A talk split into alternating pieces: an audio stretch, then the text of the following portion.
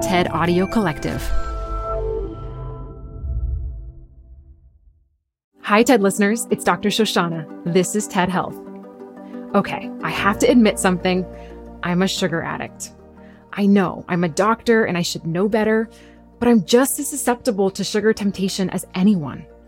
Well, today we're going to hear about how sugar affects our brains and why it's so hard for all of us, myself included, to say no to sweets. Be sure to stick around after the talk for my conversation with biochemist and best-selling author Jessie Inchauspé. We discuss how blood sugar affects our mood, our cravings, and even our skin. She'll share practical tips on how we can manage our blood sugar using two of the most trusted tools for maximizing our health and longevity diet and exercise.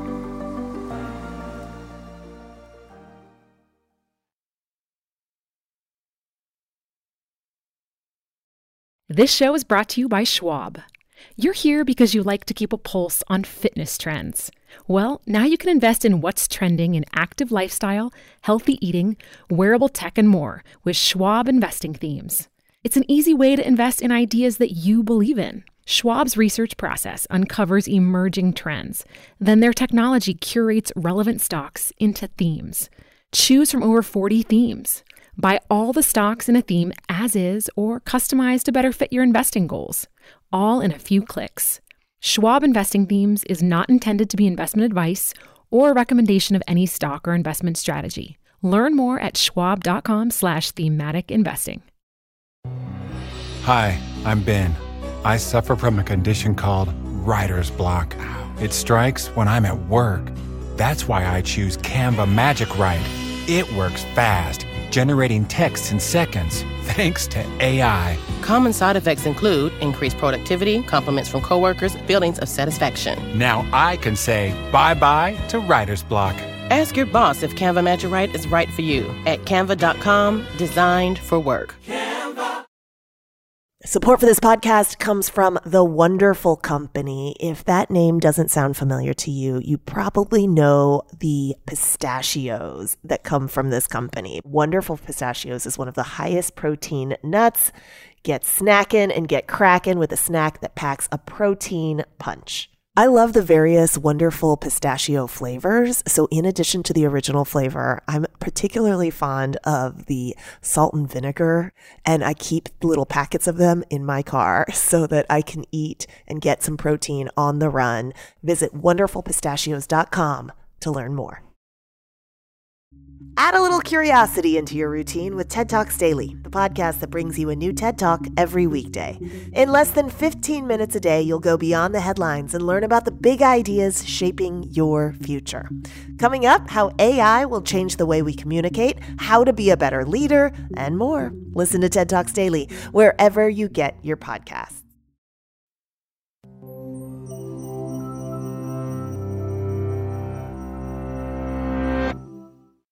Picture warm, gooey cookies, crunchy candies, velvety cakes, waffle cones piled high with ice cream. Is your mouth watering? Are you craving dessert? Why? What happens in the brain that makes sugary foods so hard to resist? Sugar is a general term used to describe a class of molecules called carbohydrates, and it's found in a wide variety of food and drink. Just check the labels on sweet products you buy. Glucose, fructose, sucrose, maltose, lactose, dextrose, and starch are all forms of sugar. So are high fructose corn syrup, fruit juice, raw sugar, and honey. And sugar isn't just in candies and desserts, it's also added to tomato sauce, yogurt, dried fruit, flavored waters, or granola bars. Since sugar is everywhere, it's important to understand how it affects the brain. What happens when sugar hits your tongue? And does eating a little bit of sugar make you crave more?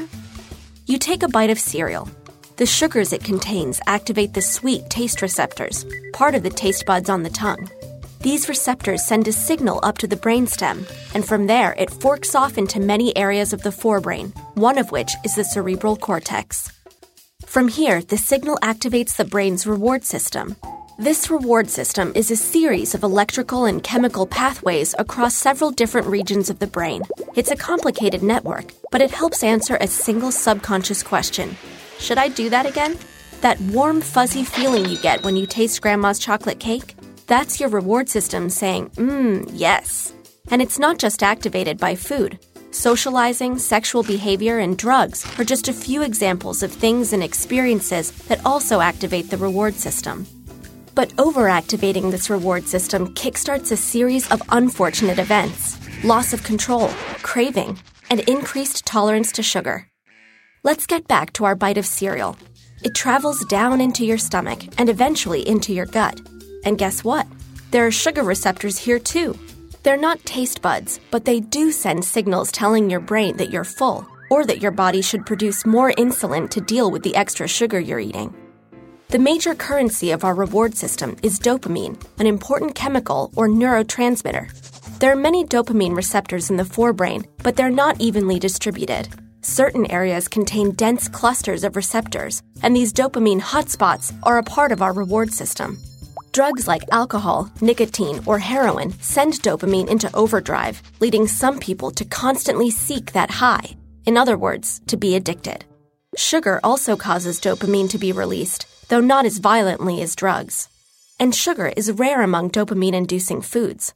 Broccoli, for example, has no effect, which probably explains why it's so hard to get kids to eat their veggies. Speaking of healthy foods, let's say you're hungry and decide to eat a balanced meal. You do, and dopamine levels spike in the reward system hotspots. But if you eat that same dish many days in a row, dopamine levels will spike less and less, eventually leveling out. That's because when it comes to food, the brain evolved to pay special attention to new or different tastes. Why? two reasons. First, to detect food that's gone bad. And second, because the more variety we have in our diet, the more likely we are to get all the nutrients we need. To keep that variety up, we need to be able to recognize a new food, and more importantly, we need to want to keep eating new foods. And that's why the dopamine levels off when a food becomes boring. Now back to that meal. What happens if, in place of the healthy, balanced dish, you eat sugar rich food instead? If you rarely eat sugar, or don't eat much at a time, the effect is similar to that of the balanced meal. But if you eat too much, the dopamine response does not level out. In other words, eating lots of sugar will continue to feel rewarding. In this way, sugar behaves a little bit like a drug. It's one reason people seem to be hooked on sugary foods. So think back to all those different kinds of sugar. Each one is unique, but every time any sugar is consumed, it kickstarts a domino effect in the brain that sparks a rewarding feeling. Too much too often, and things can go into overdrive. So, yes, overconsumption of sugar can have addictive effects on the brain. But a wedge of cake once in a while won't hurt you. This show is brought to you by Schwab. You're here because you like to keep a pulse on fitness trends. Well, now you can invest in what's trending in active lifestyle, healthy eating, wearable tech, and more with Schwab investing themes. It's an easy way to invest in ideas that you believe in. Schwab's research process uncovers emerging trends. Then their technology curates relevant stocks into themes. Choose from over 40 themes. Buy all the stocks in a theme as is or customize to better fit your investing goals, all in a few clicks. Schwab Investing Themes is not intended to be investment advice or a recommendation of any stock or investment strategy. Learn more at schwab.com/slash thematic investing. Apple Card is the perfect cashback rewards credit card. You can earn up to 3% daily cash on every purchase every day. That's 3% on your favorite products at Apple, 2% on all other Apple Card with Apple Pay purchases, and 1% on anything you buy with your titanium Apple Card or virtual card number. Visit apple.co slash card calculator to see how much you can earn. Apple Card issued by Goldman Sachs Bank USA, Salt Lake City branch, subject to credit approval. Terms apply. Hi, listeners. To go deeper on the topic of sugar, I'm glad to be joined today by Jessie Inchauspé.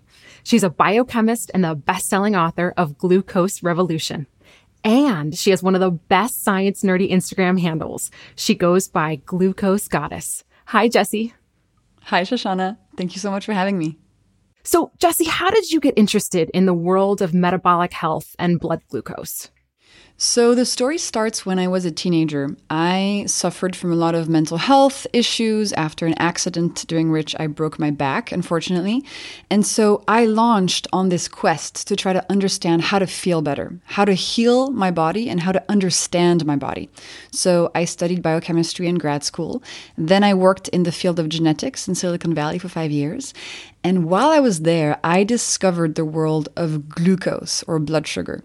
I then just dove headfirst into all of the science on glucose I could find. I discovered I wasn't alone. And I also discovered some pretty cool hacks to avoid these spikes without going on a diet or giving up any of the chocolate cake and pasta that I loved. So tell us, why is paying attention to your blood sugar important for lifelong health? Because essentially your glucose levels, your blood sugar levels, impact every single system in your body. So when you have glucose spikes every day, that is, if your blood sugar levels are deregulated, you suffer in the short term from things like cravings, sleepiness, feeling hungry all the time, not having very steady energy. You might develop things like acne or fertility issues, and then long term, when your glucose levels are deregulated for decades, you then can develop conditions like type 2 diabetes, fatty liver disease, heart disease. And I discovered essentially that if your body is a plane and you're trying to keep this plane at steady cruising altitude, understanding glucose is like understanding the most important lever in the cockpit. And when we understand how to balance our glucose levels, a lot of things fall into place short term and long term. So even if we don't have diabetes or other underlying health conditions, do you think it's important to pay attention to blood sugar throughout your life? So I didn't used to think so. I thought that unless you had prediabetes or type 1 or type 2 diabetes, you didn't have to worry about your glucose levels at all. And this is actually something that the scientific and medical community had been thinking for decades. But recently, 5 years ago, we actually discovered through a really cool study done at Stanford that people without diabetes, so people who were metabolically healthy, still could experience these glucose spikes. And the study showed us that 80% of people actually experiences these glucose spikes. Jessie, what are the ways that we can influence our own blood glucose? the number one way that we can influence our blood glucose is by changing small things about how we eat. So I discovered some really simple hacks that tremendously changed my life and that have a huge impact on the size of your glucose spikes. So, for example, my favorite one is eating our food in the right order. So you can eat the exact same meal as you did before, but it will have a completely different impact on your glucose levels, so on your short term symptoms and long term health. Another really easy thing you can do, I call it put clothing on your carbs. So, carbs are starches and sugars, and these turn into glucose when we digest them. Clothing are protein, fat, and fiber. For example, pasta alone, that's a naked carb. Uh uh-uh. uh if you're going to have pasta, throw in some spinach, throw in a few meatballs, throw in some cheese. If you're going to have a slice of chocolate cake, my favorite, maybe have some Greek yogurt with it or a handful of almonds. Always put clothing on your carbs. And this has a tremendous impact, for me at least, on the craving cycle. I'm able to enjoy the carbs because they're delicious and I'm obsessed with them without starting this roller coaster in my body, without starting a day of feeling tired, wanting more sugar, feeling super hungry all the time. I love these tips. So, if you aren't able to monitor your blood sugar through a continuous monitor or through another device, are there other things you can do to know what's happening in your blood? Absolutely. So it comes down to sort of feeling how your body is doing. So the typical symptom that you're having a glucose spike is that you feel energized and then you feel a crash. So if 90 minutes to two hours after a meal, you feel really tired, like you could really just take a nap on your desk right now, or you feel super hungry, like, oh my God, is it time for the next meal yet? Or you have a craving for something sweet, like any cookie, any brownie, any sweet thing, any candy will do. Those are telltale signs that your body has just experienced a glucose spike and a glucose crash. And so I encourage people to sort of track these things or get curious about them because your body is speaking to you all the time. And these symptoms are just your body telling you, hey, Shoshana, there are glucose spikes happening within. Like, try to flatten those glucose curves. I feel like that's me every single afternoon. So, Jessie, I want to go back to long term health. Can you talk a little bit more about why it's important, even if you're in your 20s or maybe 40s and well and healthy, to be thinking about blood sugar throughout your life? I know sometimes it can be a little bit abstract to think about, oh, my food choices will help my long term health. I don't really care about that. But actually, think about the fact that not only will they help your long term health, they will also help you feel amazing tomorrow when you wake up. How do we think about this when we're out and about in the world?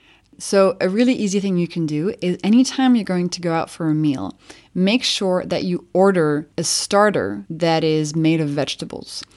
What I like to do, for example, is order like a side salad first before the meal, some sauteed spinach, some beans, order some edamame. You can even order a few olives. That'll already be helpful because the fiber will be there to protect your intestinal lining to avoid the glucose spike.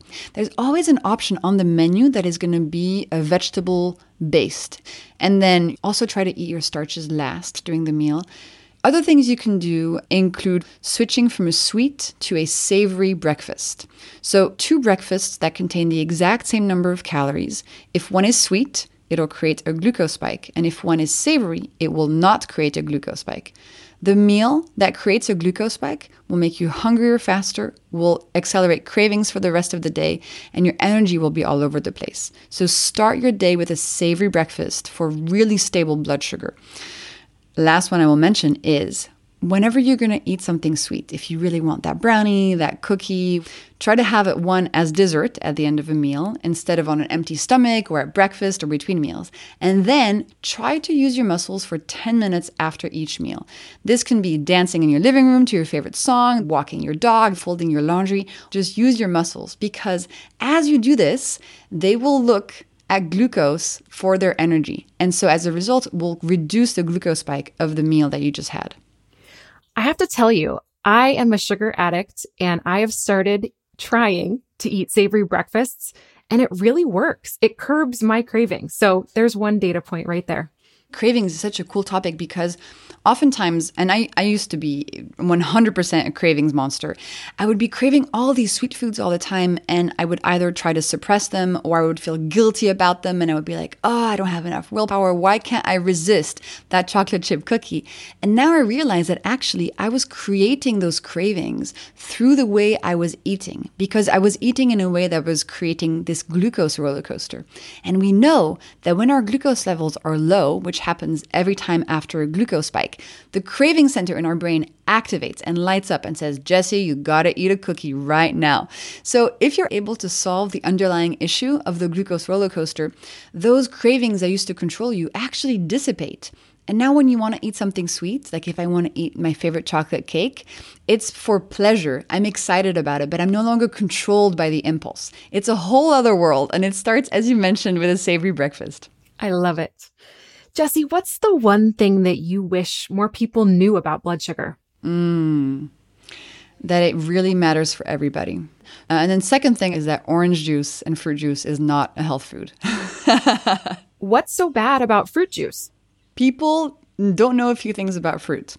So, number one, the fruit that we find these days in our supermarket shelves are actually not natural. These fruit have been bred for millennia and millennia to be extra juicy, extra full of sugar, and to reduce their fiber content. If you look at an ancestral banana versus a banana today, they look completely different. The ancestral banana is tiny, full of seeds, quite tart actually. The new banana, the 21st century banana, is very large and very sweet, and it's a bit more like dessert than it is like an original nature intended fruit. However, when it comes to fruit, if you want to eat something sweet, whole fruit are still the best option because they contain fiber. And as I mentioned, fiber is protective. Now, the trouble starts when we remove that fiber. When we remove the fiber, we're concentrating the sugar from already highly sugar concentrated pieces of fruit. And we're essentially just drinking pure glucose and fructose molecules. We're drinking one big glucose spike. And this has really bad effects on our short term and long term health. So remember this whole fruit is okay. As soon as you denature it, problems will pile up. Those are such great points. I have just learned so much from you, so thank you. Thanks so much for listening today. This episode was produced by Transmitter Media and fact checked by TED. And special thanks to Anna Phelan, Sammy Case, Grace Rubenstein, Maria Lagis, and Colin Helms. I'm Dr. Shoshana Ungerleider. Stay well, and I'll talk to you next week.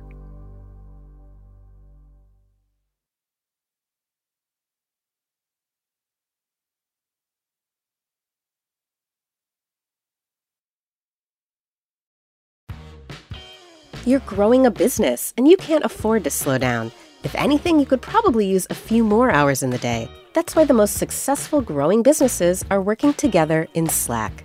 Slack is where work happens, with all your people, data, and information in one AI powered place. Start a call instantly in huddles and ditch cumbersome calendar invites. Or build an automation with Workflow Builder to take routine tasks off your plate, no coding required. Grow your business in Slack. Visit slack.com to get started.